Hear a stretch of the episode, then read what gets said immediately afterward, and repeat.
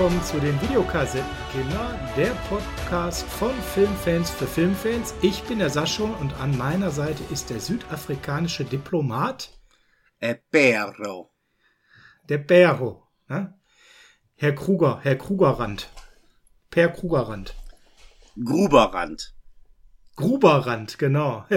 Hi Per, schön, dass du da bist. Hi. Ihr merkt schon, äh, das ist eine Folge, da müssen wir echt gucken, ernst zu bleiben, weil wir reden über einen der guten Laune-Filme schlechthin, die es gibt und Per einen unserer absoluten Lieblings-Weihnachtsfilme. Ja, nach ähm, Lies retten zwei stahlharte Profis kommt der Begründer eines ganzen Genres bei mir, nämlich Stirb langsam, die Hand, äh, ich meine Die Hard. Die Hard, ganz genau. Für mich persönlich, also ich muss den immer an Weihnachten sehen. Das Schöne ist, der läuft ja auch immer. Ähm, und ihr könnt ihn auch streamen, falls ihr Disney Plus habt, ist der da streamable für lau im Abo drin. Aber der läuft natürlich auch jedes Jahr im Free TV. Und Per, das ist schon so eine Tradition geworden, ne? Auch würde ich schon sagen. Also es gibt ein paar Filme, die guckst du wirklich zu deinen Jahreszeiten immer wieder. Gerade wenn du so ein Freund von Weihnachtsfilmen wie ich bist, nämlich der die mal gar nicht mag, dann suchst du dir deine Alternativen und eine Alternative wäre, die bei mir auch immer so durchkommt, eine sehr nette Reihe, die du gar nichts magst, Herr der Ringe. Und eine andere ist dann tatsächlich die komplette Stirb langsam Reihe mit allen vier Teilen.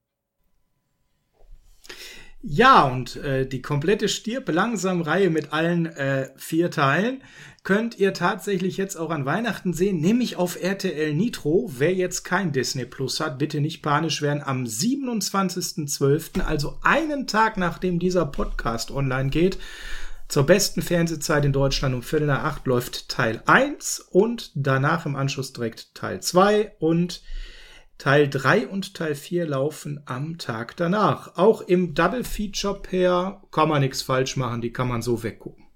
Ja, das ist richtig. Gibt ja leider nur vier Teile. Ja, zu mehr hatte der gute Bruce Willis keine Lust. Anscheinend, ne? Ja, worum geht's? Man kann es ganz klar sagen, es geht um Weihnachten, ja? Es geht ja, um also Familie. wenn man Weihnachten immer wenn man Weihnachten so feiern würde wie in Stirb langsam, da möchte man auch mal zur Silvesterparty eingeladen werden, oder Per? ja, ich weiß nicht. Also das wäre mir dann doch ein bisschen zu heiß. Außerdem mag ich nicht so viel gerne barfuß tragen. Ja, das Ganze äh, ne, spielt in den guten 80er Jahren, Per, und der Film, gedreht 1988 von John McTiernan. Jetzt werden viele erstmal sagen, wer muss ich den kennen, diesen Regisseur? Ja, bitte auf jeden Fall, weil der Mann hat schon auch drei, vier Dinge gemacht, die erwähnenswert sind. Stirb langsam, über den wir heute sprechen. Der hat auch Stirb langsam äh, jetzt erst recht gemacht und der hat auch unter anderem Predator gemacht. Ein Jahr vor Stirb langsam ist ja auch eine Genregröße geworden, der Film. Richtig, aber er hat auch Last Action Hero gemacht. Oh, das tut ja weh. Äh, ja, das äh, lassen wir jetzt hier. Jagd auf den Roten Oktober fand ich noch einen sehr schönen Film, den er gemacht hat. Auch das Remake von der Thomas Crowder-Affäre kann man gerne auslassen. Rollerball nicht, äh, fand ich persönlich aber auch nicht so schlimm. Nee, das, naja. Also er macht gerne Remakes, die da nicht gut sind. Ähm, guckt bei ihm einfach Stirb langsam, die Teile, die er gemacht hat, den Predator und Jagd auf den Roten Oktober und ihr seid gut unterwegs. Ähm, als Regisseur hat er tatsächlich nur elf Filme gemacht. Ähm, ist gar nicht so viel. Ähm, ist aber auch wenig zu lesen, warum der Mann nicht aktiver in seiner Karriere war. Ähm, gilt so als streitbarer Charakter, muss man sagen. Aber so richtig bekannt, warum der nicht mehr gedreht hat, ist es nicht. Die Filme floppten nachher und ja, jetzt hat er seit über 20 Jahren auch keinen Film mehr gemacht. Ähm, ja, hat dann auch mal ein bisschen mit ähm, dem Knast Bekanntschaft gemacht, hatte da auch nicht so die, die gute Zeit privat. Wollen wir nicht drauf eingehen? Viel mehr eingehen müssen wir natürlich an der Stelle auch nicht auf den Hauptdarsteller dieses Films per, weil, äh, wie sich das so gehört, äh, da müssen wir irgendwann nochmal uns seinen besten Werken widmen, wobei traurigerweise bei ihm könnte man eine eigene Folge über seine schlechtesten Werke machen. Der Mann, der eine unheimliche Streuung in seinen Werken hat. Bruce Willis ist der Hauptdarsteller, der Deutsche, geboren in Ida Oberstein 1955. Ja, eine Streuung kann man da schon nicht mehr sagen. Also wenn du dir einfach nur anguckst, was in den letzten zwei, drei Jahren rauskommt, das ist keine Streuung mehr, das ist einfach nur noch ein gerader Laserstrahl von einem schlechten Film nach dem anderen. Naja, also ich für meinen Teil sag, äh, der macht seit einigen Jahren keine Filme mehr, habe ich so für mich entschieden. Und damit fahre ich eigentlich ganz gut. Aber natürlich kennt ihr Bruce Willis und äh, ja, ich sag mal, viele wissen auch, ne, sehr bekannte Ehe mit Demi Moore gehabt, dann irgendwann geschieden und viele kennen ihn aus vielen seiner Werke. Stirb langsam, Per, das war tatsächlich so ein Durchbruch. Ne? Wobei, Moment, du hast seine beste Sache noch vergessen. The Return of Bruno.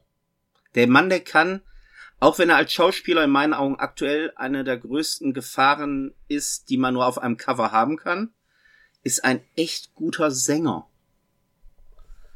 Also streamt mal bei Amazon vielleicht Return of Bruno das Album. Der Mann kann richtig gut singen. Ja, der hat ja eine eigene Band, ne? Motown heißt sie. Und mit der war er sehr erfolgreich damals gewesen und äh, beziehungsweise Return of Bruno ist das, was er am besten eingibt. Die Platte war tatsächlich sogar weltweit in den Charts. Echt? Ne? Ja. Oh, ich habe ein Chartalbum gekauft und wusste es nicht. 1987 ähm, ist das, das war das Debütalbum von Bruce Willis damals als Sänger. Und ja, das ist so noch sehr soulig gewesen. Und das Ding ist tatsächlich, man mag es kaum glauben, Platz 4 in England, Platz 14 in Amerika und in den RB-Charts auf Platz 27 damals gewesen, 1987. Ja, ähm, das war noch bevor er stirbt langsam gedreht hat. Ja, und äh, das wurde auch mal eben produziert von Robert Mark Kraft, ähm, ein ganz, ganz bekannter Jazzpianist und auch Filmkomponist. Also das war jetzt schon kein so schlechtes Ding. Danach gab es dann auch noch weitere Alben und das Musik ähm, musizieren, so muss man es ja eigentlich nennen. Das hat er sich ja nie so ganz nehmen lassen, Per. Ja, wenigstens etwas, was er sich nicht hat nehmen lassen. Aber gehen wir mal besser zu dem Film, über den wir hier sprechen wollen, in einer Zeit. Ja, ich wollte eigentlich, ich wollte eigentlich gerade äh, sagen, dass das sein Durchbruch war, weil vor Stirb langsam war er mal in einer Folge Miami Vice zu sehen und in einer Folge Twilight Zone und natürlich äh, in das Model und der Schnüffler hat er schon zu dem Zeitpunkt drei Jahre die Hauptrolle gespielt. Es gab dann einen Film Blind Date, Verabredung mit einem Unbekannten, brauchen wir hier nicht und Entschuldigung, jetzt muss ich dich unterbrechen. Blind Date, Verabredung mit einer Unbekannten, den Film liebe ich. Das ist ja. so geniale Comedy. Aber genau. das da aber halt nicht Action. Nicht muss Action. Man ganz klar sagen. Es ist Comedy pur. Es ist also wirklich eine gute alte Screwball Comedy. Ich glaube, die war sogar mit Cam Basinger, wenn ich das noch richtig in Erinnerung habe. Und der Film habe ich das erste Mal auf Pro 7 gesehen, auch bevor die Hard kam. Und der hat mir richtig Spaß gemacht. Und Model und der Schnüffler ist auch zur damaligen Zeit einer meiner Lieblingsserien geworden. Und habe ich immer wieder gerne geschaut. Aber man darf ja auch nicht vergessen, McLean ist ja nicht, ist für uns heute ein Inbegriff mit Bruce Willis. Aber eigentlich sollte es Bruce Willis ja gar nicht sein. Nein, Bruce Willis war sogar nur die sechste Wahl. Da wollte ich ja gerade hin. Er war in Das Model und der Schnüffler bekannt. Und keiner hat ihn in so einer Rolle gesehen. Und McTiernan wollte eben die Fortsetzung drehen zu ähm, ähm, Predator, Schrägstrich Phantomkommando mit Schwarzenegger. Er war dick mit Schwarzenegger. Schwarzenegger hatte aber keinen Bock auf das Drehbuch und wollte was anderes machen. Und dann hat man Sylvester Stallone gefragt. Und äh, dann gab es aber die Rückmeldung, also Entschuldigung, wenn Herr Schwarzenegger etwas ablehnt, wird Herr Stallone das nicht drehen, ja. Der nächsten, den man gefragt hat, wer war Burt Reynolds, ja. Der hatte schlicht und ergreifend aber gerade auch keinen Bock darauf. Und auch Harrison Ford hatte schon andere Verpflichtungen. Ne? Wir wollen gar nicht mal raten, welche. Da, da, da, da, und dann, da, da, da. Und dann war man bei Mel Gibson gelandet. Und Mel Gibson hat da wirklich lange drüber nachgedacht und wollte den auch machen, hat sich dann für ein anderes Filmprojekt entschieden. Auch da wissen wir welches. Und dann natürlich landet man bei Richard Gere. Also spätestens jetzt war man bereit für einen geleckten Typen aus irgendwelchen Romantikfilmen. Ja. Ähm, Richard Gere hat ja ganz lange gebraucht, um überhaupt mal irgendwas in Richtung Thrill oder Action zu drehen. Und selbst Richard Gere hat das dankend abgelegt, weil der Film würde nicht zu seinem Image passen. also ich habe das wirklich mal bei jedem die Gründe ähm, recherchiert. Aber jetzt. Was lustig, was lustig ist, Schwarzenegger und Stallone können heute darüber lachen. Das ist auch so ein Gag, der sie mit Bruce Willis lange verbunden hat, bis es ja dann irgendwann Streit bei den Expendables gab. Burt Reynolds sagt ganz äh, klar, äh, nee, ich war zu alt äh, für den Film und die Stunts. Ich bin froh, dass ich es nicht gemacht habe. Ja, und äh, von Richard Gere hat man sogar mal gehört, äh, im Nachhinein äh, hätte er sich doch gewünscht, den Film zu machen. Tatsächlich. Man sieht das heute mit anderen Augen. Die Frage ist, hätte es dann Pretty Woman gegeben? Ne? Ist hm, schwierig. Aber den ganz großen Ursprungsdarsteller des McLeans, den hast du vergessen. Ja, den habe ich dir überlassen weil bevor man einfach sagen konnte, wir besuchen uns einen Schauspieler für die Rolle des McLean, muss man sagen, die Rolle von McLean durfte man nicht einfach vorgeben, die war schon gesetzt. Weil der eigentliche Recht. Schon viele Jahre. Schon viele Jahre. Weil es gab einen Rechteinhaber, der auch in seinem Vertrag drin hatte, dass er die Hauptrolle spielt. Und wenn man sich jetzt vorstellt, guckt euch mal Bruce Willis am Ende des Filmes an mit dreckigen, blutverschmierten weißen Feinripp-Unterwäschehemd, barfuß, dreckig, verschwarzt, mit Blut überströmt. Und dann nimmt dieses Gesicht und tauscht es aus gegen Frank Sinatra. Dann wisst ihr, wer eigentlich McLean wäre. John McLean war eigentlich Frank Sinatra, weil der hatte das absolute Recht, die Rolle zu spielen und hat dann aber dankenswürdigerweise für das Studio gesagt, ich bin zu alt für diesen Scheiß. Ich mach das besser nicht. Ich bin zu alt für diesen Scheiß, war weise, war nachher auch ein Leitspruch in einem ganz anderen Film. Der Film wäre bei weitem nicht so blutig geworden und äh, hätte wahrscheinlich mehr so einen so einen Heist-Charakter oder so gehabt. Ne? So ging es in diese Richtung und ja, Bruce Willis war dann am Ende der, wo dann der Agent selbst äh, McTiernan anrief und sagt, ja mal, gib dem mal eine Chance, der kann mehr als das. Und dann beim ersten Probeshooting hat er total überzeugt gehabt und musste dann nur wirklich darauf warten, dass auch noch Richard Gere abgesagt hat und dann hat er den Job bekommen. Aber das Studio war immer noch nicht von überzeugt. Weil das ist das Schöne, jeder kennt doch das ganz prägnante Plakat von Stirb langsam und das Ursprungsplakat, weil man hatte ja so viel Vertrauen in Bruce Willis, war Bruce Willis war gar nicht auf dem Cover. Du hast nur das explodierende Gebäude, stirb langsam, einen kleinen Text und das war's. Weil das Studio gesagt hat, mit dem können wir doch keinen Film verkaufen. Lass uns lieber eine geile Action-Szene auf dem Plakat zeigen, als statt äh, den Hauptdarsteller. Die denken nachher, das ist so eine Love-Story. Und erst im Nachhinein, wo der Film so eingeschlagen ist, da hat man das Konterfei von Bruce Willis auf das Cover gesetzt. Ja, man war wirklich der Meinung, dass es eben das Marketing behindern würde, wenn man so einen Darsteller einer sehr seichten Komödienserie da abbilden würde. Ne? So hat man gedacht dementsprechend und ihn da erstmal quasi verheimlicht. Und plötzlich war das Ding ein Erfolg, Per, und was für einer, ein totaler Überraschungserfolg, und plötzlich war auch Bruce Willis auf dem Cover. Richtig. Aber das ist ja nicht nur so, dass der Film ein Erfolg war, der war ja auch der Begründer eines ganzen Genres. Muss man ja auch mal sagen. Weil ohne Stirb langsam hätte es Alarmstufe Rot zum Beispiel nie gegeben oder Passagier 57. Weil nicht umsonst sagt man, ja, das ist so ein Stirb langsam Film. Dieses One-Man-Army in einem begrenzten Raum ist ja dadurch erst so richtig populär geworden.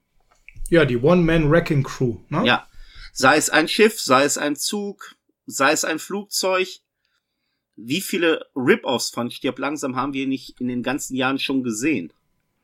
Ja, jede Menge und äh, Erfolg, nur damit ihr das mal einschätzen könnt. Der Film hat 28 Millionen Dollar gekostet, inklusive Werbung und hat 140 Millionen Dollar eingespielt, also das x-fache seiner Kosten und davon allein 83 Millionen Dollar in den USA. Das heißt, schon bevor der überhaupt außerhalb von den USA aufgeführt wurde, war klar, der Film hat seine Kosten drin. Und es führte dann eben zu den Fortsetzungen Stirb langsam 2 im Jahre 1990. Da war man also schnell dabei, zwei Jahre später einzudrehen. Der war dann nicht so erfolgreich. Regisseur Rini Harlin.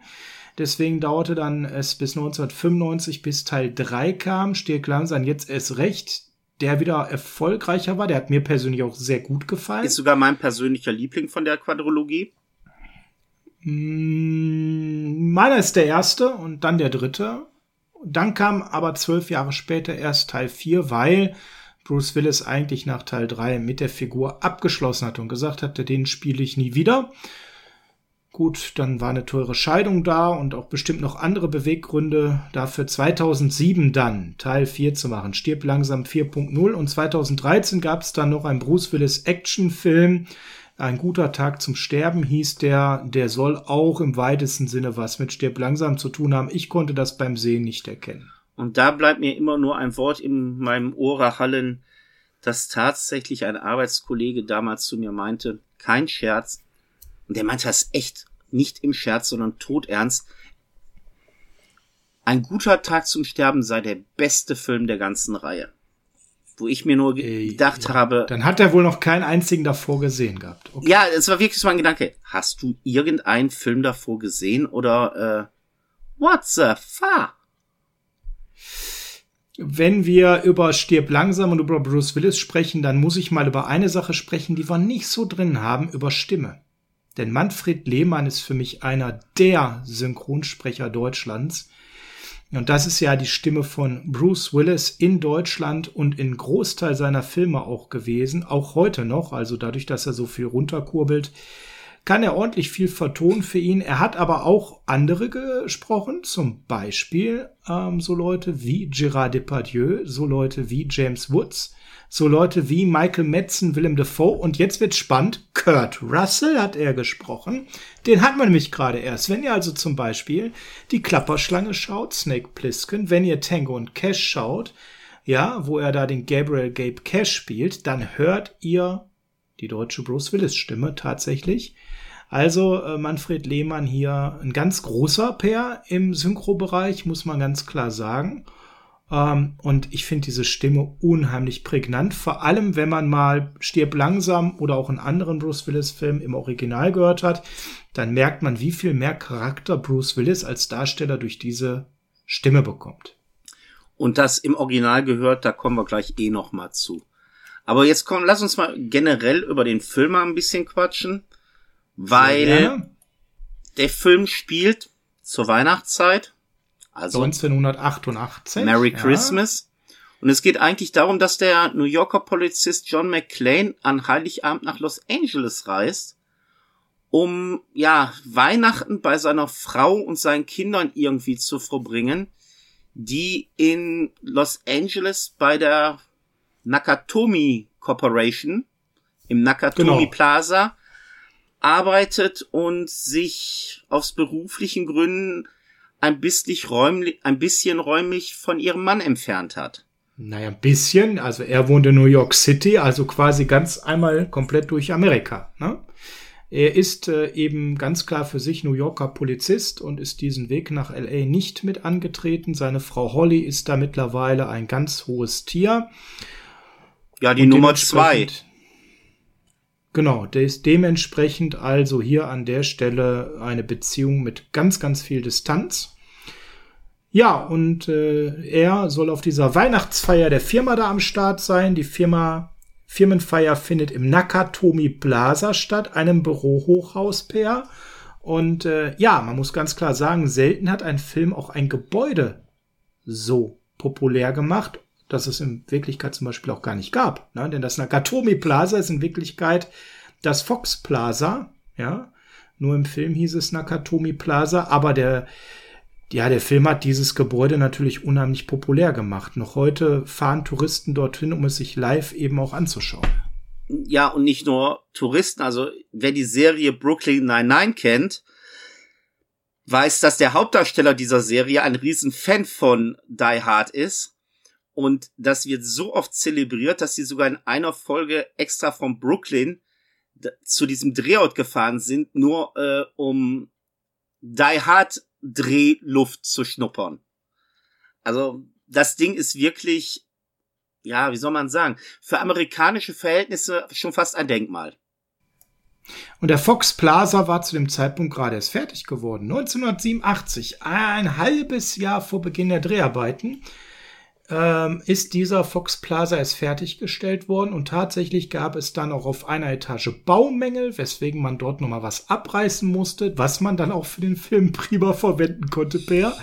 Also das ist schon äh, spannend. Das ist ein Verwaltungsgebäude von Fox, ähm, dürfte jedem was sagen. 20th Century Studios heutzutage, äh, einem riesen Filmstudio, die dort sich ihren Prunkpalast eben hingesetzt hatten damals.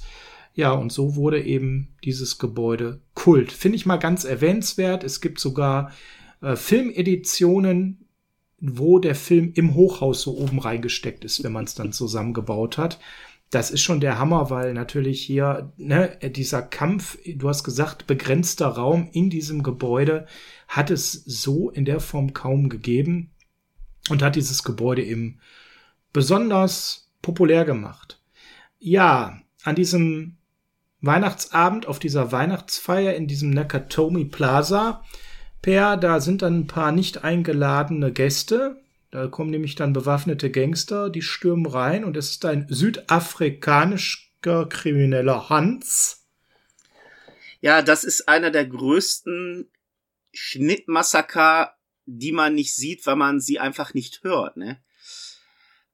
Was dem dritten Teil für mich stellenweise ja auch ein bisschen ad absurdum führt, wenn man den Film nie im Original gesehen hat oder weiß, was passiert, weil es kommen Terroristen aus einer südafrikanischen Ecke raus und ja, wer den Film sich mal im Original anhört, die sprechen komischerweise sehr gebrochenes Deutsch.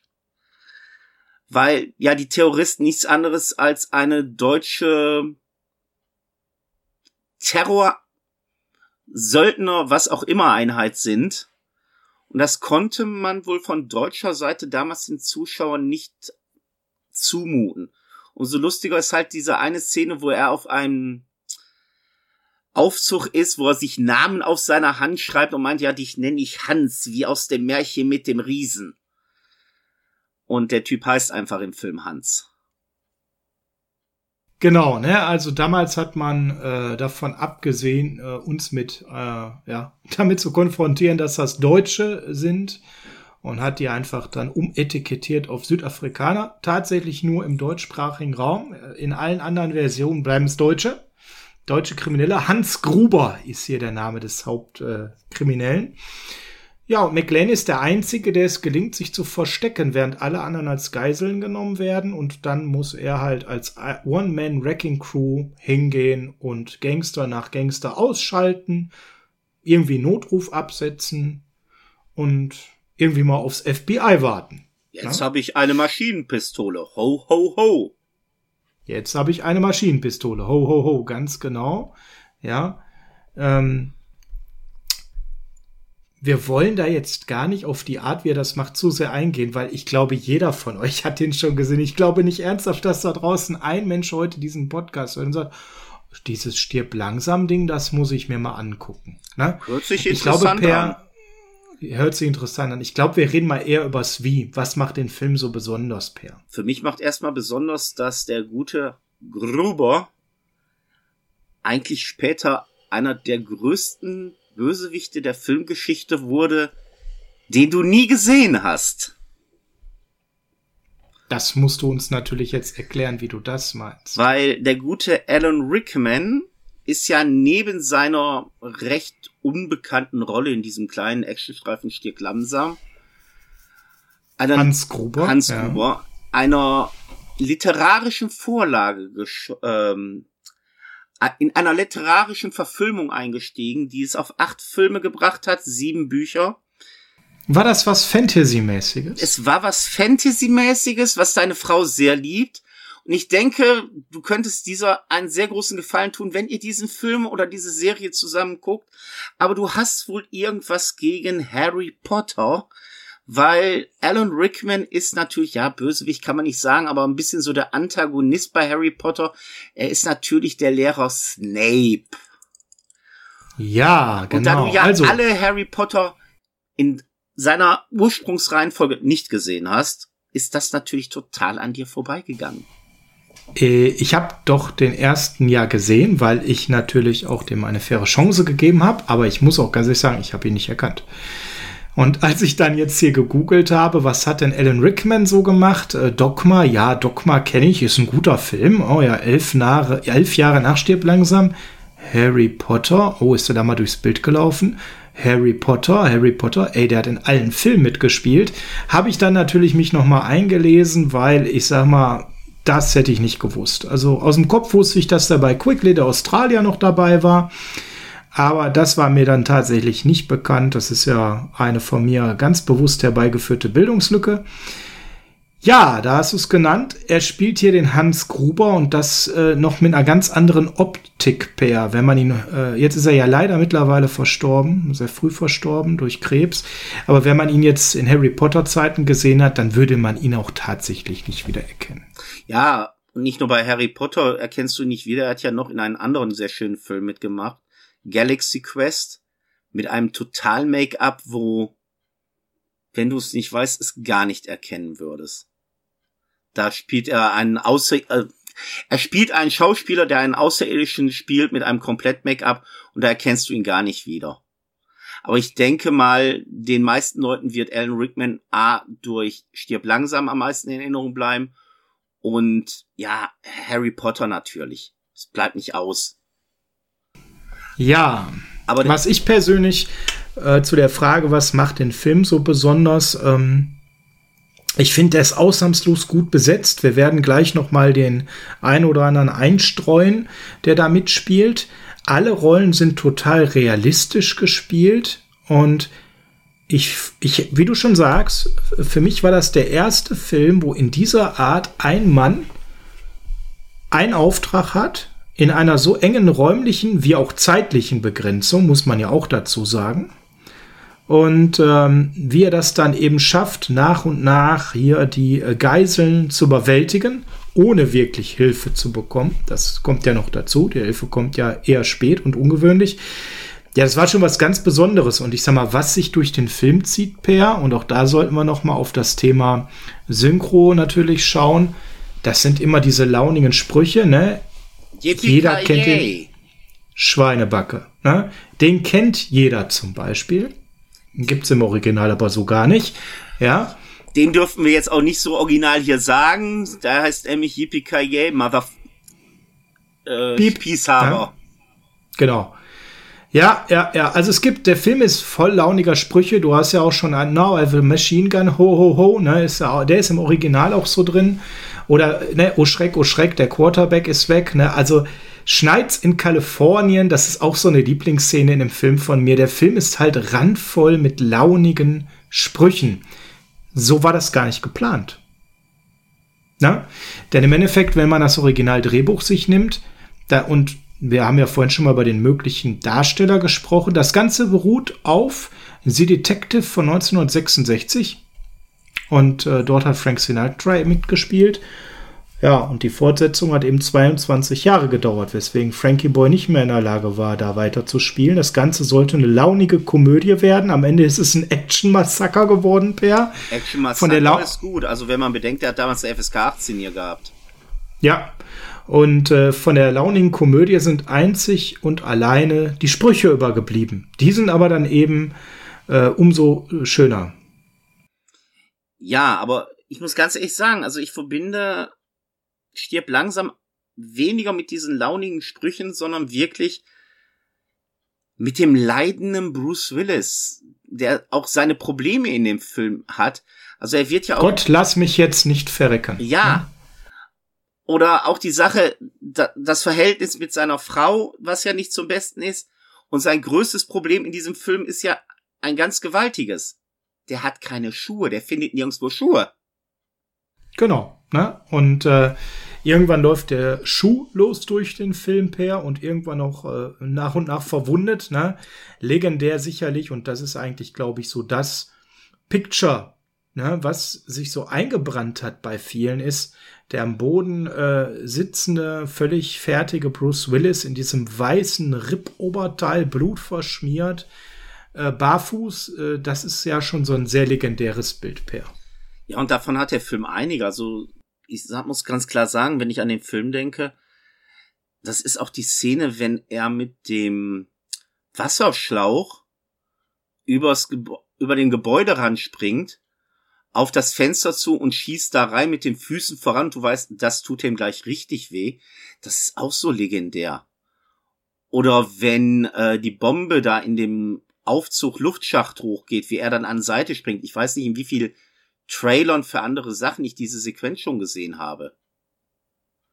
Also dementsprechend, der Film hat schon sehr viele Szenen, die sich ins Gedächtnis brennen.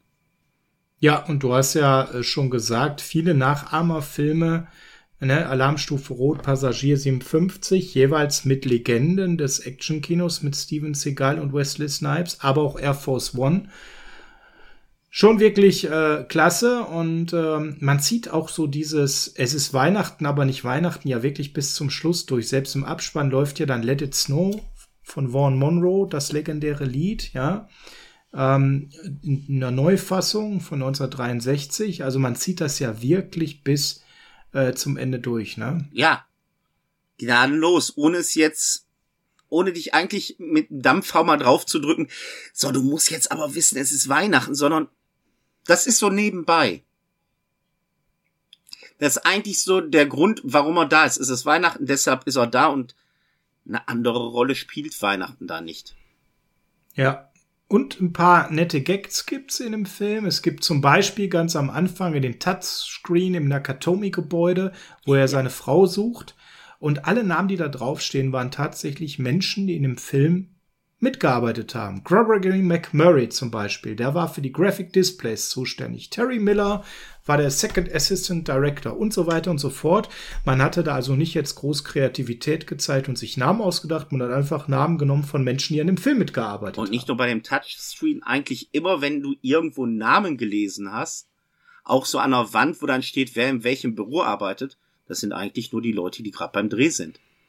Ja, und da ist dann auch eine Sache, die ein richtiger Filmfehler ist, nämlich Holly heißt nicht mehr McLean, sondern sie arbeitet wieder unter ihrem Mädchennamen Gennaro oder Gennaro. Es wurde nie so richtig aufgelöst, weil beide Schreibweisen sind in dem Film tatsächlich verwandten. Am Touchscreen am Anfang steht Gennaro mit A und nachher am Büro an der Tür steht Gennaro mit E. Aber da sie sich selber immer Gennaro nennt, also hat man die Tür wohl falsch beschriftet. Genau.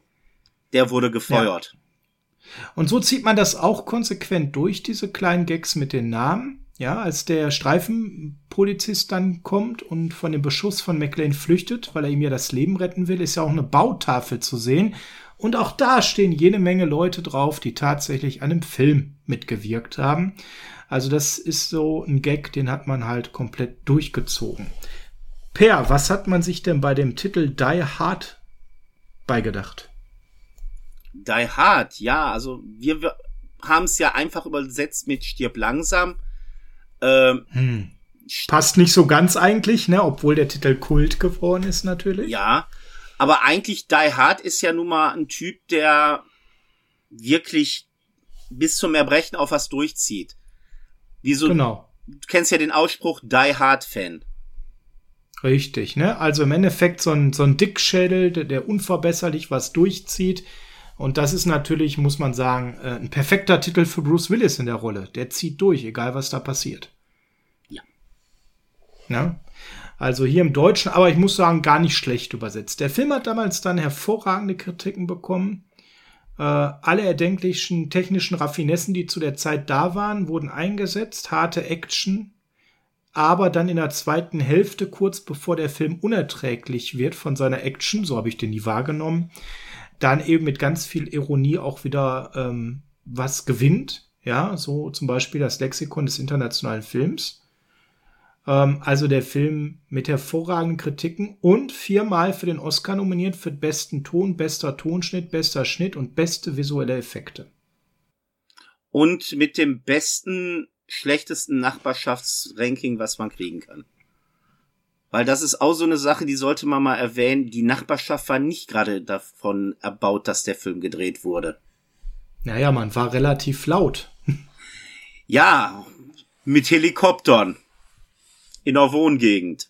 Tiefliegend. Genau. Also. Genau. Nicht so ganz einfach. Vielleicht noch mal zu den deutschen äh, Terroristen zurück. In dem Film heißen im Original übrigens Radical West German Volksfrei Movement. ist auch ganz witzig, kann man nur wissen, wenn man den Film auf Englisch geguckt hat. Na? Ähm, und ganz viel reden die halt tatsächlich Englisch. Wenn sie dann Deutsch reden, allein dafür muss man den Film mal auf Englisch gesehen haben, ist es ganz, ganz übles, bruchstückhaftes Deutsch mit amerikanischem Akzent. Das ja, ist auch so eine Sache, die verstehe ich nie. Also warum müssen die unbedingt dann so schlecht Deutsch sprechen. Also ich habe mich nie dran gestört, wenn wir, wir haben nun mal eine Synchronisationskultur in Deutschland, wenn da Leute aus dem Ausland dargestellt werden, dass die dann in Deutsch sprechen, ja, das kann man auch so lösen, also für uns Deutsch sprechen, obwohl die Original eine andere Sprache sprechen. Mein Gott, lass sie mit Akzent sprechen oder wie auch immer, aber das ist wirklich so ein grottenschlechtes Deutsch zum Beispiel. Wenn der eine zum anderen sagt, ach, fertig, Junge. Und Oder schieß dem Fenster. Schieß ja. den Fenster. Schieß dem Fenster. Also wer den mal auf Englisch gesehen hat, der ist unfreiwillig komisch aufgrund des Deutsches, was da verwendet wird. Ja, sehr schön ist auch die Szene per mit dem Helsinki-Syndrom. Auch ein Filmfehler ja. äh, des Größeren. Da ist ja ein Fernsehinterview mit einem Experten, und er redet vom Helsinki-Syndrom, einem psychologischen Phänomen, bei dem Geiseln eben ein positives emotionales Verhältnis zum Entführten aufbauen. Ich würde es anders nennen. Stockholm ist ein viel besserer Name, aber naja, wenn er auf Helsinki besteht. Auch lustig. Das heißt tatsächlich Stockholm-Syndrom und äh, tatsächlich fragt ja der Nachrichtensprecher Helsinki wie Schweden und der Experte sagt, nein, nein, Finnland. Also das war dann auch absichtlich als Gag eingebaut worden, offensichtlich. Hat man sich auch was beigedacht na, ich bin mir da manchmal nicht so sicher, ob die sich wirklich. Oder meinst du, die Synchro hat das gerettet? Also selbst in der Synchro, im Original ist es ja so, dass der Satz so fällt, aber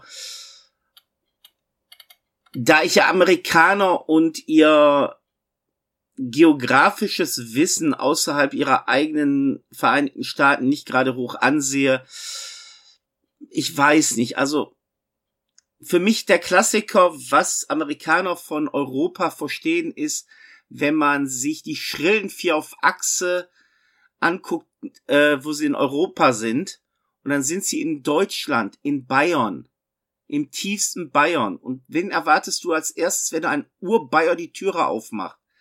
Natürlich Willi Milovic, der im schönsten Kölsch dich in Trachtenanzug begrüßt das, in, das ist mein Verständnis von Amerikanern mit äh, europäischer Kultur. Ja, wordless, ne? Also es gibt noch heute, ich habe es letztens gesehen, äh, im American Football sind jetzt Vermarktungsrechte verteilt worden und da haben Mannschaften also auch Deutschland gewählt und das erste, was eine Mannschaft gepostet hat, ist ein Spieler retuschiert, rein retuschiert in einer Lederhose. Da fällt einem nichts mehr zu ein. Also die haben es bis heute noch nicht verstanden. Äh, egal. Über wen wir kurz reden müssen, ist Holly. Das ist nämlich äh, Bonnie Bedelia, eine damals auch recht bekannte Schauspielerin und die hat jetzt keine riesen Karriere gehabt, aber doch drei, vier Filme gemacht, die nicht schlecht waren. Ich kannte sie schon aus Brennen muss Salem, äh, einer, einem Horrorfilm. Ähm, aus Mangel an Beweisen hat sie noch gedreht nach Stirb langsam. In Stirb langsam 2 äh, war sie auch noch mit am Start. Dann wieder als seine Frau, mal wieder verheiratet. Ähm, die hat das unheimlich glaubwürdig gespielt, Per, ne? Das ist richtig, wobei am interessantesten finde ich eigentlich den Darsteller noch von dem Sergeant Paul. Der ist ja hingegangen, war ja dann als Urkels Nachbar nachher sehr bekannt in Alle unter einem Dach ist die Serie, glaube ich. Richtig, war, ups, war ich das etwa? Genau. Und für den Schauspieler hat natürlich Stirb langsam eine ganz eigene Bedeutung. Weil das war der letzte Job, den er machen wollte, bevor er mit der Schauspielerei aufhört, weil er für sich festgestellt hat, ich fass da keinen Fuß, ich werd kein Schauspieler und hat dann irgendwie, wenn ich das noch richtig in Erinnerung habe, das Angebot gekriegt und seine Mutter hat gesagt, hör mal, du wolltest doch mit diesem Traum aufhören. Er hat gesagt, ja, ich habe unterschrieben, aber ich sag dir eins, das ist mein letzter Job, den ich damit mache und dann mache ich was Vernünftiges, weil ich habe eingesehen, Schauspielerei, davon werde ich nie leben können.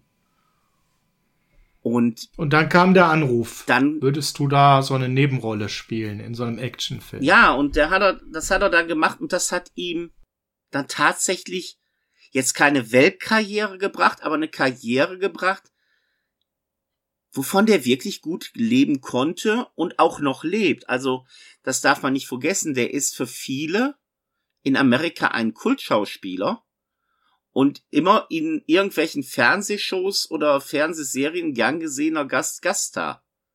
Und er hat selber gesagt, also er verdankt stirb langsam von allen, die da mitgemacht haben, am meisten, weil die Serie hat ihn den Popo gerettet, um das mal höflich zu sagen, und dazu beigetragen, dass er den Job, den er lieben wollte, aber nicht konnte, weil er keine Angebote gekriegt hat, dann endlich machen durfte. Auch wenn es dann nachher, ups, war ich das etwa, wurde. Ja, aber immerhin, das war eine langlebige äh, Serie, ne? Ich habe sie ja. damals gerne geguckt sogar. Ich oute mich. Absolut. Ne? Kommen wir zum Film zurück. Wer fährt diese Kiste etwas? Stevie Wonder. Also der Film, wie gesagt, voll launiger Sprüche, macht einfach Spaß und was, glaube ich, auch noch ganz, ganz wichtig für den Film war das Tempo, Per. Weil dieser Film hat wirklich ein Tempo, was der konsequent eigentlich durchzieht. Es gibt zwar immer wieder Verschnaufspausen, aber eigentlich ist der sehr straff erzählt. Trotz seiner langen Laufzeit. Trotz seiner langen Laufzeit, das ist ein, ein, eigentlich der Film mit, der bei so einer Laufzeit per durchweg unterhält, weil eigentlich immer was passiert. Also wenn sich Bruce Willis dann ausruhen muss, passiert ja trotzdem was. Ne? Das ist ein richtig, also astrein durchgeführter Film, der keine einzige Länge hat und wirklich durchgehend konsequent unterhält. Ich glaube einfach eine perfekte Mischung hat aus einem recht einfachen Plot, sehr guter Action, super Sprüchen, eine gute Besetzung, die alle sehr glaubwürdig ihre Rolle spielen und einfach einem sehr glaubwürdigen Helfer, Helden. Na, ich glaube, es ist alles drin in so einem perfekten Film. Besser konnte man es eigentlich nicht machen und es ist nicht spannend, dass wir bei 80er Jahren Action immer erstmal von Schwarzenegger und Stallone reden, aber der beste Actionfilm der 80er in meiner Welt ist Stirb langsam, ohne die beiden und sie hätten ihn beide drehen können. Das ist richtig. Aber du kannst das Pacing auch damit erklären, die Verschnaufpausen, die du erklärst, sind eigentlich die, die du brauchst, weil McLean diese Verschnaufpausen auch braucht. Und du leidest ja mit ihm, ne? Also, ja, du, du, du bist ja voll drin, wenn er überlegt, was mache ich denn jetzt, ne? Das, also das ich, ist schon äh, großartig. Also ich für meine Person, also ich habe immer noch dieses Ah-Gefühl, wenn die dann erkennen, er trägt keine Schuhe und Gruber fängt dann an, schießt auf die scheiß Scheiben! Weil damit können wir ihn am meisten kriegen. Und er dann über das Glas läuft und du dann immer so denkst, ah, das, das, tut weh. Will ich nicht. Und dann bist du froh, wenn der dann irgendwie dann nachher in der Ecke mal fünf Minuten sitzt und du kriegst eine Szene gezeigt mit irgendeinem so blöden Reporter, der dann äh, seine Identität auffliegen lässt. Und das ist es. Und es ist generell so, der Film überrascht ja auch immer wieder. Gerade am Anfang, wenn Gruber dem Chef von Nakatomi dagegen setzt und ihm von ihm die Codes will für das eigentliche, was sie ja vorhaben, für diesen äh, äh, für diesen Raub. Und dann sagt, ja, nee, äh, wenn du jetzt mir der nicht sagst, schieß ich bei drei und der schießt und der schießt, wo du mit nicht mit rechnest. Der kriegt glaubhaft. Ja, also man muss sagen, Rickman spielt da den Gruber richtig geil, böse und absolut glaubwürdig, ne? Ja, und äh, du hast ja fast eine gleiche Wiederholung, wo dann einer sagt, ja, äh, hier, McLean ist mein Freund, ich red mal mit dem da, und der sagt, ey, Alter, wir kennen uns seit fünf Minuten, halt die Schnauze. Der bringt dich um, du machst gerade den Fehler deines Lebens und du denkst auch nur als Zuschauer, Junge, halt die Klappe, merkst du nicht, in welcher Todesgefahr du dich befindest. Und ich finde das halt äh, super, super bemerkenswert. Ein nicht so bekannter äh, Schauspieler als Bösewicht bringt das so überzeugend rüber. Und wenn man die Szene nimmt, wie er den Aufsichtsratchef dann eben oder den Chef vor Ort erschießt, der sagt er klipp und klar, ich kenne den Code nicht, ruf doch in Tokio den Aufsichtsrat an, er wird dir das bestätigen. Wenn du mir nicht glaubst, musst du mich erschießen. Und dann erschießt er den einfach. Ja. Es war ja also auch so, da ist ja auch so eine Grenze überschritten worden. Das gab es ja in der Form, in dieser Bösartigkeit zu dem Zeitpunkt damals eher äh, selten. Und äh, dazu dann eben trägt Bruce Willis als John McLean diesen Film ja nahezu alleine. Ähm, wie gesagt, super unterstützt durch diesen Bösewicht, also richtig genial. Wobei er immer wieder er raushängen lässt, er hat überhaupt gar keinen Bock auf den ganzen Scheiß, der da passiert. Nee, der will eigentlich nur seine Ruhe haben. Und das ist auch so eine Sache, die Glaubwürdigkeit der Person selbst, äh, Holly Gennaro, die kommt sowas von glaubwürdig rüber, wo du auch nur die ganze Zeit denkst, boah, bitte, bitte, lass nicht rauskommen, dass das dem seine Frau ist.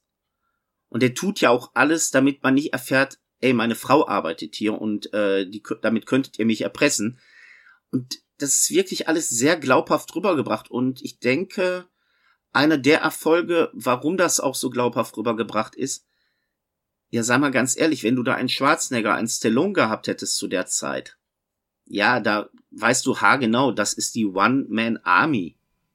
Ja, und der Film wäre der Film wäre niemals so erfolgreich geworden, weil das unterscheidet ja den Actionheld John McLean von einem Arnie und von einem Sly. Das sind die One-Man-Wrecking-Crews, da weiß man, die zerstören jetzt, die haben einen Plan und wenn die Kugeln abkriegen, prallen die an den ab, übertrieben gesagt.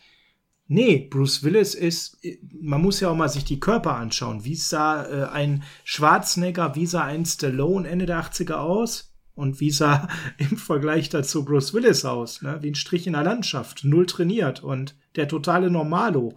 Und das ist ja das, was ihn so unterscheidet. Er war der, der Normale unter den Actionhelden, was seine Figur angeht, also die, die körperliche Figur, aber auch die Art, wie er gekämpft hat, das hat ja überhaupt nichts mit, äh, ich, ich kenne mich mit Waffen aus und ich bin sonst irgendwie total der Profi zu tun, sondern er improvisiert ja den ganzen Film.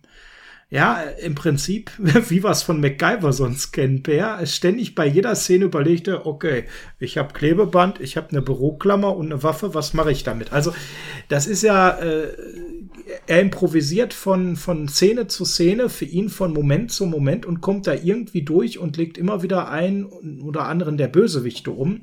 Komplett anders, als wenn Stallone oder Schwarzenegger in ihren Actionfilmen in den Action-Movies der 80er unterwegs waren. Stell dir jetzt mal einen der beiden als Hauptdarsteller vor. Der Film wäre doch komplett anders gelaufen. Der komplett wäre, der wäre komplett anders gelaufen. Wobei ich aber in dir in einer Sache widersprechen müsste. Der Film wäre genauso erfolgreich an den Kinokassen geworden mit den beiden. Der Unterschied wäre nur, die Kosten des Drehs wäre wesentlich höher gewesen. Und, und das ist, glaube ich, das Wichtigste dann an diesem Szenario, wenn Schwarzenegger oder Stallone den Film gedreht hätten. Es wäre einfach ein weiterer Schwarzenegger oder Stallone-Film. Das wäre jetzt nicht Stirb langsam der Kultfilm, der er heute ist, sondern es wäre halt einer der guten Schwarzenegger oder der guten Stallone-Filme. Ein Arnold Schwarzenegger Action-Movie halt, ne? So nach Und dem Motto- mal das nächste, ne? Ja, so, nimm mir ein paar gute Filme von äh, Schwarzenegger. Ja, Terminator, Stirb langsam und True Lies. True Lies. Und wenn Ja. du dann sagst, nimm mir mal ein paar gute Filme mit äh, Bruce Willis. Ey, ich habe eine Idee, was wir machen könnten. Ja, die Top 5 Bruce Willis. Ja, Es wird nicht fünfmal stirb langsam sein, so viel können wir schon sagen. äh, wir werden auch Probleme haben, auf zehn Filme zu kommen. Aber das ist ein anderes Thema. Nein, Aber aber, ich weiß, was du meinst. Er spielt ja auch die Rolle so, die ist ja so angelegt. Er ist zwar ein Cop, das heißt, er hat schon auch gewisse äh, Kenntnisse mit Waffen und so, aber eigentlich ist er ja, ist er ja ein Typ mit lauter Schwächen. Der hat Flugangst, das wird ja ganz am Anfang schon erzählt in dem Film. Der ist ein totaler Zyniker, der findet eigentlich alles und jeden scheiße. Ne? Und lässt das auch total raushängen. Und besonders scheiße findet er Krawattenträger und Sesselfurzer. Ja, mit denen er überhaupt nicht klarkommt. Und das sind ja genau die Menschen, mit denen seine Ex-Frau Holly zusammenarbeitet. Ja, wo er dann aber doch diese ganz menschliche Seite von sich zeigt. Ich finde, das ist halt auch so einfach der Plot ist. In den ersten 20, 25 Minuten wurden dir alle Menschen richtig schön erklärt. Ja. Und das ist ja auch eine Sache, die auch in Stirb langsam 3, wenn man ihn jetzt mal so nennt, äh, auch noch gezeigt wird. Er ist halt ein Mensch, er ist nicht die Maschine, weil wie finden wir ähm, Bruce Willis McLean im dritten vor? Versoffen, weil er gerade mal wieder eine Nacht durchgesoffen hat, verkatert und scheiße, jetzt soll ich die Welt retten. Habe ich gar keinen Bock zu. Ich will mich nur mit meiner Frau versöhnen und mit der habe ich mich auch gerade noch beim ersten Versöhnungsversuch dumm gestritten. Ne? Selbst das verreist er ja sogar noch. Ne? Ja. Also er ist ein Mensch. Er ist jetzt nicht absolut ein ja. und keine Maschine. Ne? Genau. Ne? Das ja, ist und das und dann nimmt man ihm halt auch diesen Zynismus und damit auch diesen übersteigerten Humor ab und das sorgt eigentlich finde ich nochmal für so eine besondere Art ähm, von von Spannung und lässt den Film so ein richtiges Meisterwerk werden, weil die Action an sich, die ist spektakulär, ja. Aber das hast du halt auch in anderen Filmen gesehen, ob es die Shootouts sind, die Prügeleien, das ist alles super umgesetzt. Ähm, auch die, die Kämpfe finde ich sehr realistisch umgesetzt. Das wirkt wie ganz hochwertiges Kino, ja. Aber das gab's halt in anderen Filmen. Ich finde, es macht eben ja an der Stelle ganz viel aus, dass du ihn als Menschen ganz früh einen Film kaufst und sagst, der, der Typ ist irgendwie cool. Ne? ist ein Idiot, aber der ist irgendwie auch cool. Richtig. Und auch, ähm, ja, man hat ja auch bei dem Film wirklich die Darsteller super besetzt. Sei es wirklich die ganze Terroristengruppe, sei es die Leute, die im Nakatomi Plaza arbeiten, sei es die Typen, die draußen vor der Tür stehen und als Polizisten FBI-Agent da durchgehen. Da will ich noch mal einen erwähnen und du kannst ja wahrscheinlich schon denken, wen? Also diese Folge können wir nicht beenden, ohne über Paul Gleason zu sprechen, den ich noch lieb gewonnen habe als sehr junger Mensch in einer Fernsehserie und erst später wurde mir bekannt, dass der Mann ein Vorleben hatte im Trash-Bereich. Ähm, da ist natürlich jemand, den werden die meisten von euch kennen, ohne dass man sagt, hey, der war der Hauptdarsteller in den und dem Film, weil der hat in zig Filmen Nebenrollen gehabt. Das aufzuzählen würde hier die Folge sprengen. Aber auch hier eine typische Rolle für ihn eigentlich. So eine kleine Rolle, den er aber trotzdem wieder Charme verleiht. Er spielt den Deputy Police Chief Dwayne T. Robinson. Ähm, fand ich einfach schön, ihn da zu sehen. Und äh, natürlich so, wenn man den Film heute sich anguckt, dann hat man noch mal so ein Lächeln im Kopf, ne, und denkt so an andere Dinge, wo er mitgespielt hat. Den Breakfast Club zum Beispiel, den könnten wir übrigens auch mal irgendwann machen, ja. Äh, ist für mich so ein Film, der mir spontan mit ihm einfällt. Äh, er ist ja in zig Serien der 80er Entschuldigung, wenn ich gewesen. dich mal eben unterbreche, ist das dann wieder der Bogen zu Charlie Sheen? Wieso? Äh, ich weiß nicht, Breakfast Club. Äh ja, irgendwie, irgendwie stolpern wir immer wieder über ihn, das stimmt, ja. Also das finde ich an der Stelle super schön, ist natürlich, wie gesagt, kein mega bedeutender Schauspieler im eigentlichen Sinne, aber in ganz vielen Serien hat er mitgespielt. Er hat zeitweise so eine Trash-Phase gehabt. Ähm, viele werden das Gesicht kennen, also den sollten wir noch mal ganz kurz erwähnt haben. Aber wo du gesagt hast gerade, das Gesicht sollte man kennen. Ich muss doch noch mal auf Alan Rickman kommen. Und dein, ich fange jetzt nicht wieder mit Harry Potter an. Gut. Und zwar geht es um. Sehr gut. Und zwar geht es eigentlich darum, dass am Schluss ja Alan Rickman aus dem Gebäude gestoßen wird, fällt. Gruber. Ja, und jetzt verrätst du das Ende. Jetzt, jetzt setzt du wirklich voraus, dass es jemanden, dass es niemanden gibt, der den Film noch nie ge gesehen hat. Jetzt verrätst du das Ende. Also wer den Film noch nicht gesehen hat, ist unter 18, der darf den nicht sehen, Ende. Ähm, worauf ich hinaus will, er stürzt ja in den Tod. Und das sieht man ja wirklich, wie er diese Fallhöhe hinabfliegt. Und wenn man dann auf das Gesicht von Alan Rickman guckt, sieht man da so ein richtig schön panisches Gesicht. Und man könnte meinen, ja klar, das erwarte ich von auch einem Weltklasse-Schauspieler seiner Kajüte. Nur das Problem ist, der Typ war in dem Moment wirklich in Panik.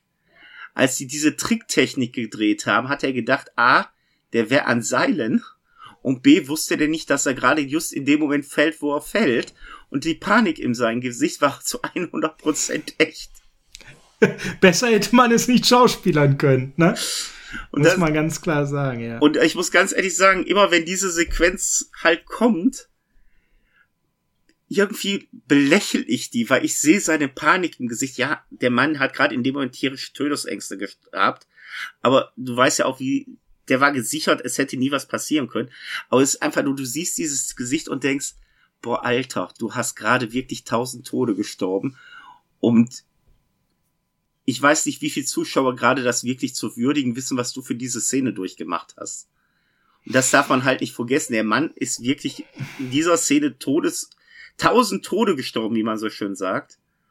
Und das sollte man auch bitte mal würdigen. Also wenn ihr die Szene sieht, wo Gruber stirbt, der Mann ist geistig wirklich gerade gestorben. Der hat Todesängste gehabt in Wahrheit. Und das sieht Großartig, man ihm, das ja. sieht man ihm so an. Und das, also, hallo. Was ich bei dem Film noch ganz bemerkenswert finde, ich will da jetzt nicht so viel reininterpretieren, aber der hat sogar eine kleine, ganz kleine versteckte Portion Gesellschaftskritik. Nämlich dadurch, dass, ähm, ja, wie soll ich sagen, die Leute so dargestellt werden, wie sie dargestellt werden. Ne, du hast im Prinzip ganz viele Menschen, die sich so verhalten, wie der Zyniker McLean es die ganze Zeit von der Menschheit eigentlich erwartet. Ne? Ja? Das bedeutet, du hast Polizisten, die unfähig sind und nicht in der Lage sind, ihm zu helfen, ja. Aber auch die äh, Medienvertreter äh, sensationsgeil, ja, und stehen lieber im Weg, als irgendwie sich nützlich zu machen. Ähm, das wird jetzt nicht sehr plakativ umgesetzt, aber es schwingt so unterschwellig ein kleines bisschen Gesellschaftskritik mit. Fand ich ganz spannend, dass man das auch noch so reingepackt hat. Und wird genau in dieser Art noch in der Fortsetzung einmal aufgegriffen. Darf man bitte nicht vergessen. Also es ist ja wirklich so, der Reporter, den du da erwähnt hast, oder die Medien, sind ja eigentlich schuld, dass äh, die Frau von John McClane ja wirklich in Gefahr kommt. Keiner weiß von den Terroristen, dass die Zecke eine Frau hat und die könnten ihn damit kriegen und dieser vermaledeite Reporter outet die im Fernsehen und Gruber guckt sie sich so an, guckt zum Schreibtisch, hebt ein Bild und sieht dann die, sieht auf diesem Foto die Familie McLean. Und dadurch begibt sich natürlich seine Frau in Todesgefahr, was dann auch gnadenlos ausgespielt wird. Und das Schöne ist dann wirklich, dass genau dieser Reporter, der jetzt ja dadurch seinen Karrieresprung vom Herrn erwartet, ihr gegenübertritt und der kriegt so eine gebraten. Aber so eine. Das war herrlich. Das ist einfach ja, nur wirklich, herrlich. Wirklich schön und bringt halt auch so einen zynischen Humor rüber, den ja eben Bruce Willis in dem ganzen Film, man kann per sagen, die Rolle seines Lebens ist das, ne, spielt. Also, du hast ja gesagt, wir machen noch so eine Top 5. Du bist schuld. Und dann werden wir feststellen, es ist wirklich die Rolle seines Lebens. Weil alles andere, was er gedreht hat, ab den Nullerjahren erst recht, da war nicht viel Gutes. Ja, und ein Film, äh, der gar kein offizieller Stirb langsam Film ist, bedient aber komplett Stirb langsam und John McLean. Er heißt da nur anders, fällt sie aber eins zu eins so. The Last Boy Scout, auch dann in den 90er Jahren gedreht. Ein Film, der komplett auch in diese Richtung geht und auch einer seiner besten Filme meiner Meinung nach ist. Wäre definitiv in meiner Top 5, so viel kann ich schon mal spoilern. Hat mir sehr viel Spaß gemacht, der Film schwimmt total auf dieser Stirb langsam Welle, muss man ganz klar sagen. Also Leute, wir reden hier von einem wirklichen Meisterwerk, ähm, das man sich unbedingt angesehen haben muss. Und wir können nur noch mal Werbung an der Stelle machen. Schaut euch das Ding auf Nitro an, schaut euch das Ding auf äh, ja, Disney. Disney Plus an, genau. Oder aber per, und da müssen wir natürlich auch noch mal einmal drauf gucken. Ähm, Kauft die Blu-ray kauft die Blu-ray und da gäbe es jetzt so einige Veröffentlichungen per, du bist ja immer der Mann der Veröffentlichung, muss man da irgendwas beachten? Gott sei Dank aktuell nicht mehr. Sämtliche Versionen sind umgeschnitten. Und ich habe mir wirklich vor ein paar Monaten die Box geholt mit den vier Teilen. Und die habe ich für knapp 20 Euro bei Amazon gekriegt. Die Quadrologie-Box, ne? Die Quadrologie-Box, die ist in recht schönen Schuber.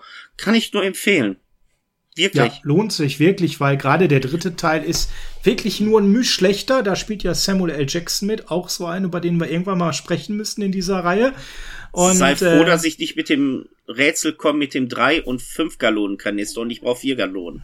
Ah, Weltklasse. Eine der besten Filmszenen ever. Also ähm, wirklich auch ein toller Film, der nur ein Müh unter Teil 1 ist. Also ihr habt da zwei Oldtimer drin und selbst der zweite Teil, den, den viele nicht so stark sind, ist immer noch ein sehr starker Actionfilm. Er hat nur das Problem, wenn man ihn zwischen 1 und 3 betrachtet, stinkt er halt gefühlt ein bisschen ab und das ist gar nicht mal unbedingt gerechtfertigt. Ja, und das sage ich ja, auch ich beim vierten, weil ganz ehrlich, vom ersten Teil habe ich Szenen im Gedächtnis, vom dritten Teil habe ich Szenen im Gedächtnis und wenn es das Rätsel neu ist, aber vom zweiten Teil fällt das einzige, was mir einfällt, ist, äh, ich glaube, Franco Nero spielt mit und das war's. Und beim vierten Teil äh, Kevin Smith spielt mit, äh, das war's. Die Filme sind nicht schlecht, aber sie bleiben nicht ja. so im Gedächtnis wie eins und drei. Franco Nero und auch halt, dass es am Flughafen spielt, finde ich sehr markant. Ne? Das ist auch nochmal ganz geil eigentlich. Ja, aber du bist, da bin ich komplett bei dir. Also da reden wir schon nochmal über die unterschiedlichen Stärken der Filme. Per, ich glaube, hier müssen wir auch nicht über eine Bewertung sprechen, oder? Nö, nicht wirklich. Also, was anderes als eine 10 von 10 kann man diesem Film nicht ernsthaft geben. Das ist einfach eine 10 von 10. Richtig. Ja? Und da muss man auch nichts diskutieren und begründen. Das ist ein Actionfest, das ist ein Klassiker, das ist für mich, ich glaube, der beste Actionfilm der 80er. Ich müsste sehr lange in mich gehen. Es gibt ja noch zwei, drei andere sehr gute. Vielleicht machen wir irgendwann noch mal eine Top 5 der besten Actionfilme der 80er. Der ist für mich ganz, ganz oben. Okay. Dann komme ich jetzt zu meinem Teil. Ich darf sagen, was das nächste Woche, nächste Mal gibt. Richtig? Mm. Und da habe ich erstmal noch eine kleine Bitte ja, an unsere ja, Hörer. Ich habe ja, ja. Zum einen, ich würde mal gerne wissen von unseren Zuhörern, gibt es Filme, die ihr gerne mal habt, die, über die wir reden sollen oder die ihr uns antun wollt.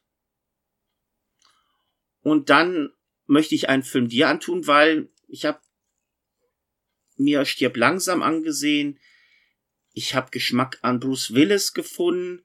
Der hat 2018 einen schönen Film gemacht. Ja, ich weiß, wir wollten nur gute Filme machen aus der Videozeit. Und dabei bleibt es auch, weil Deathwish, das Remake wollte ich mir nicht nochmal antun, aber ich würde mir und dir gerne Deathwish, ein Mann sieht rot, das Original antun. Oh, das ist ja spannend. Das ist ja aus zwei Gründen spannend, weil es gibt das Remake mit Bruce Willis, was man nicht sich angucken braucht. Es gibt das Original.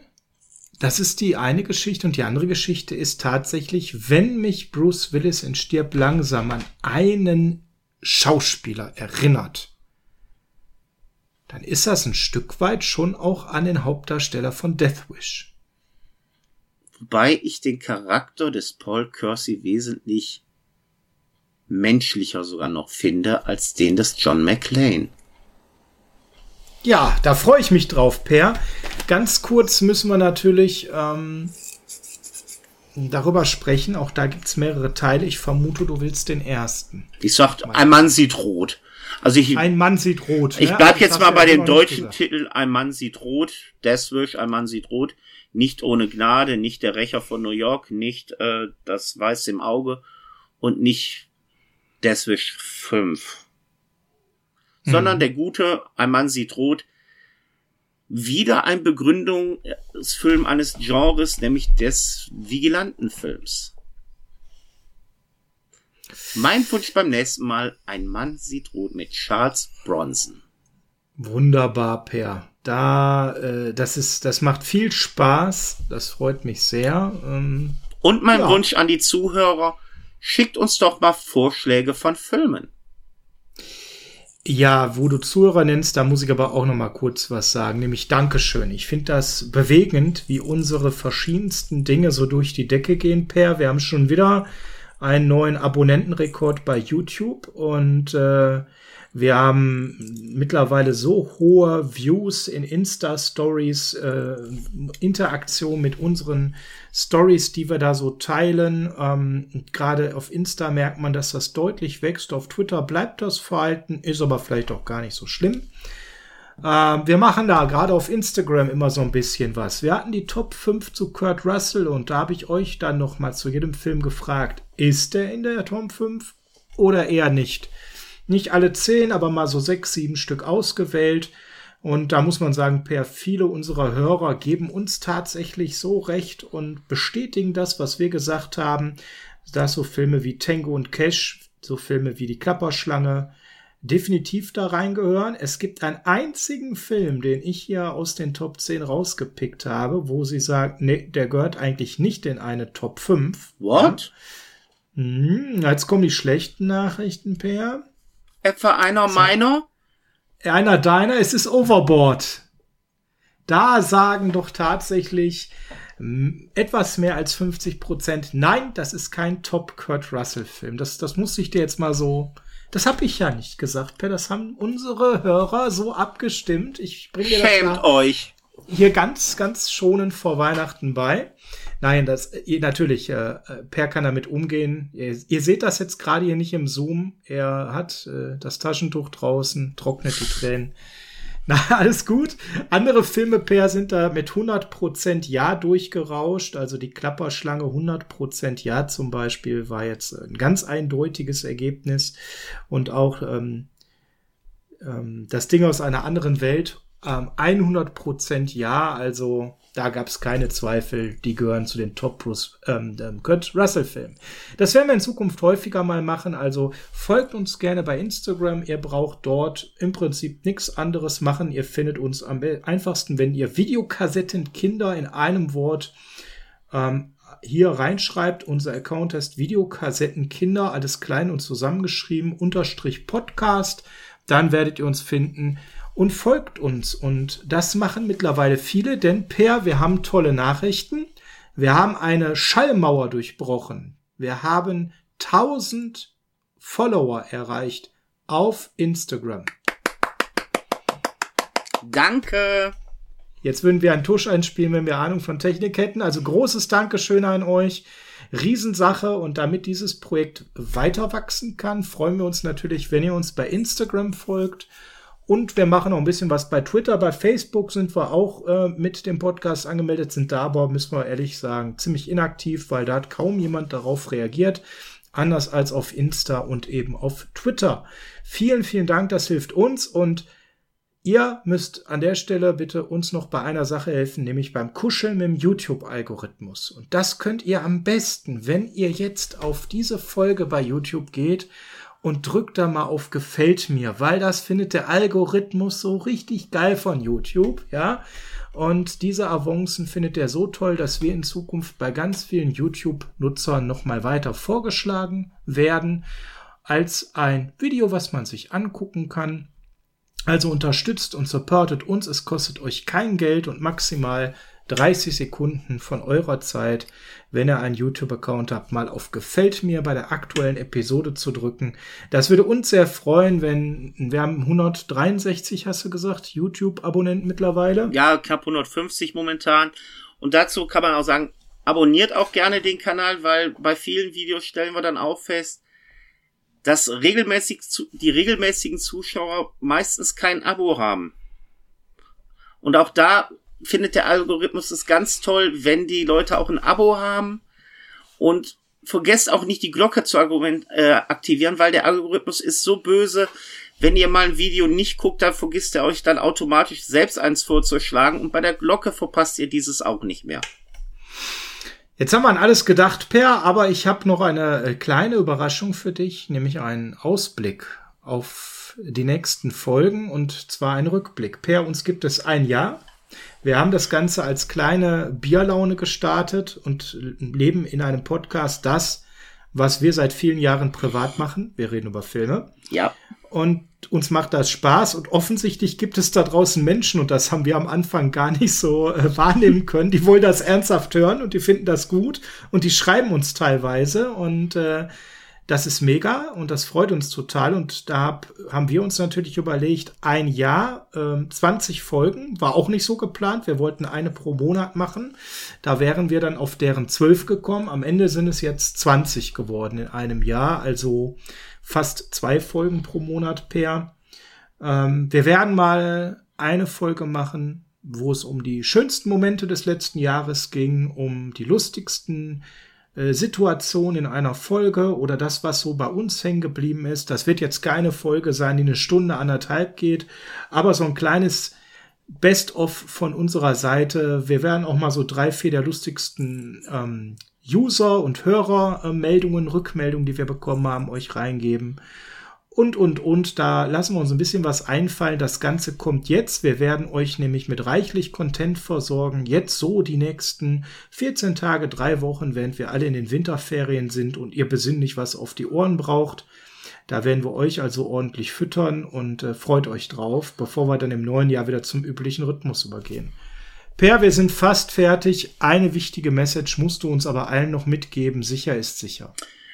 Meine Damen und Herren, liebe Videofreunde, Bevor Sie das Programm Ihrer Wahl jetzt beenden, möchte ich Sie darauf hinweisen, sollten Sie die Videokassette nicht zurückspulen, wird dieses mit einer Mark Porto bestraft. Also rückspulen nicht vergessen. Bis zum nächsten Mal. Ciao. Bis zum nächsten Mal. Tschüss.